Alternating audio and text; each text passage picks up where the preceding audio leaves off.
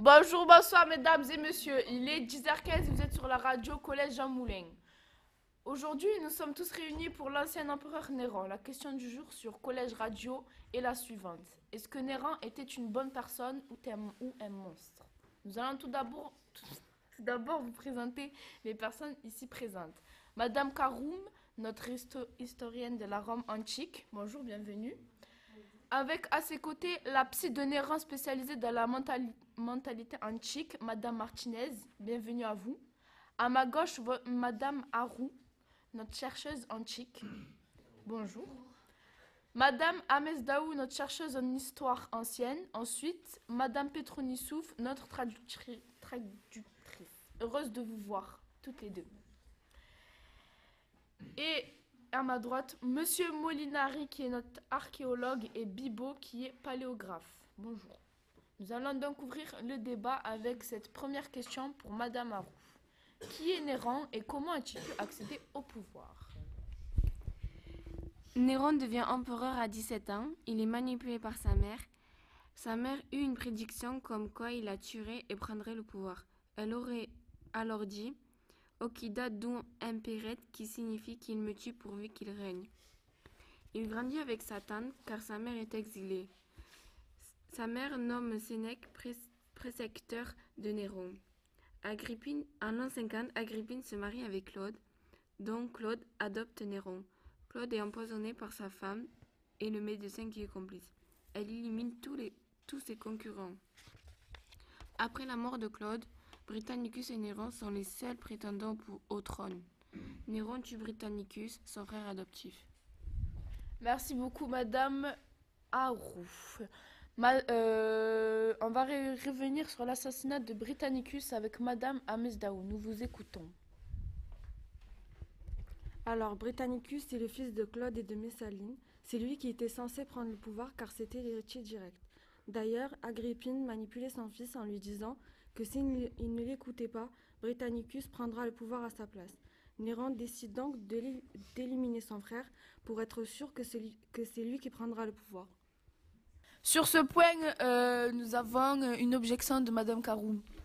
Néron n'a sûrement pas tué son frère par alliance Britannicus avec du poison, car à l'époque, il n'existait pas un poison assez fort. Pour le tuer directement, il fallait attendre quelques minutes, voire quelques heures ou plus. Et cette scène a été trop détaillée par les historiens qui la racontent, Tacite et Suétone, qui n'étaient pas présents à cette époque. Merci beaucoup. Peu après, il y a eu l'assassinat d'Agrippine que l'archéologue M. Munari va nous présenter. À vous. Alors Néron fit assassiner sa mère, d'abord en lui offrant un bateau qui était en fait rempli de plomb, donc qui était fait pour que le plafond de la chambre s'écroule. Mais Agrippine, sachant nager, il échoua dans son assassinat, puis plus tard, il fit envoyer le centurion Anicette pour poignarder sa mère de plusieurs coups de glaive. Voilà. Merci beaucoup. À votre droite, Monsieur Bibo Lalaoui va maintenant nous parler de l'incendie de Rome. À Rome, un violent incendie éclate. Il commence au début du cirque. Le feu se propage très vite à cause de beaucoup d'architecture en bois et beaucoup de vent. Cet incendie a détruit les 2 tiers de la ville. Juste après, Néron a été accusé de l'avoir déclenché pour reconstruire Rome. Merci beaucoup, Monsieur Bibo. Nous allons donc écouter l'audition de Madame Petronisouf pour l'histoire des chrétiens. Alors, le christianisme est d'abord né en Judée, et puis la croyance s'est propagée jusqu'à Rome. Mais Néron, il n'était pas chrétien, et juste parce qu'il n'était pas d'accord avec leurs croyances, il les a fait horriblement souffrir en les condamnant lors de procès d'où ils sortaient forcément coupables, et en les exécutant mordus par les chiens avec des peaux de bêtes sur le dos, ou bien fixés à des croix, où on les brûlait quand le jour tombait en guise de torche nocturne.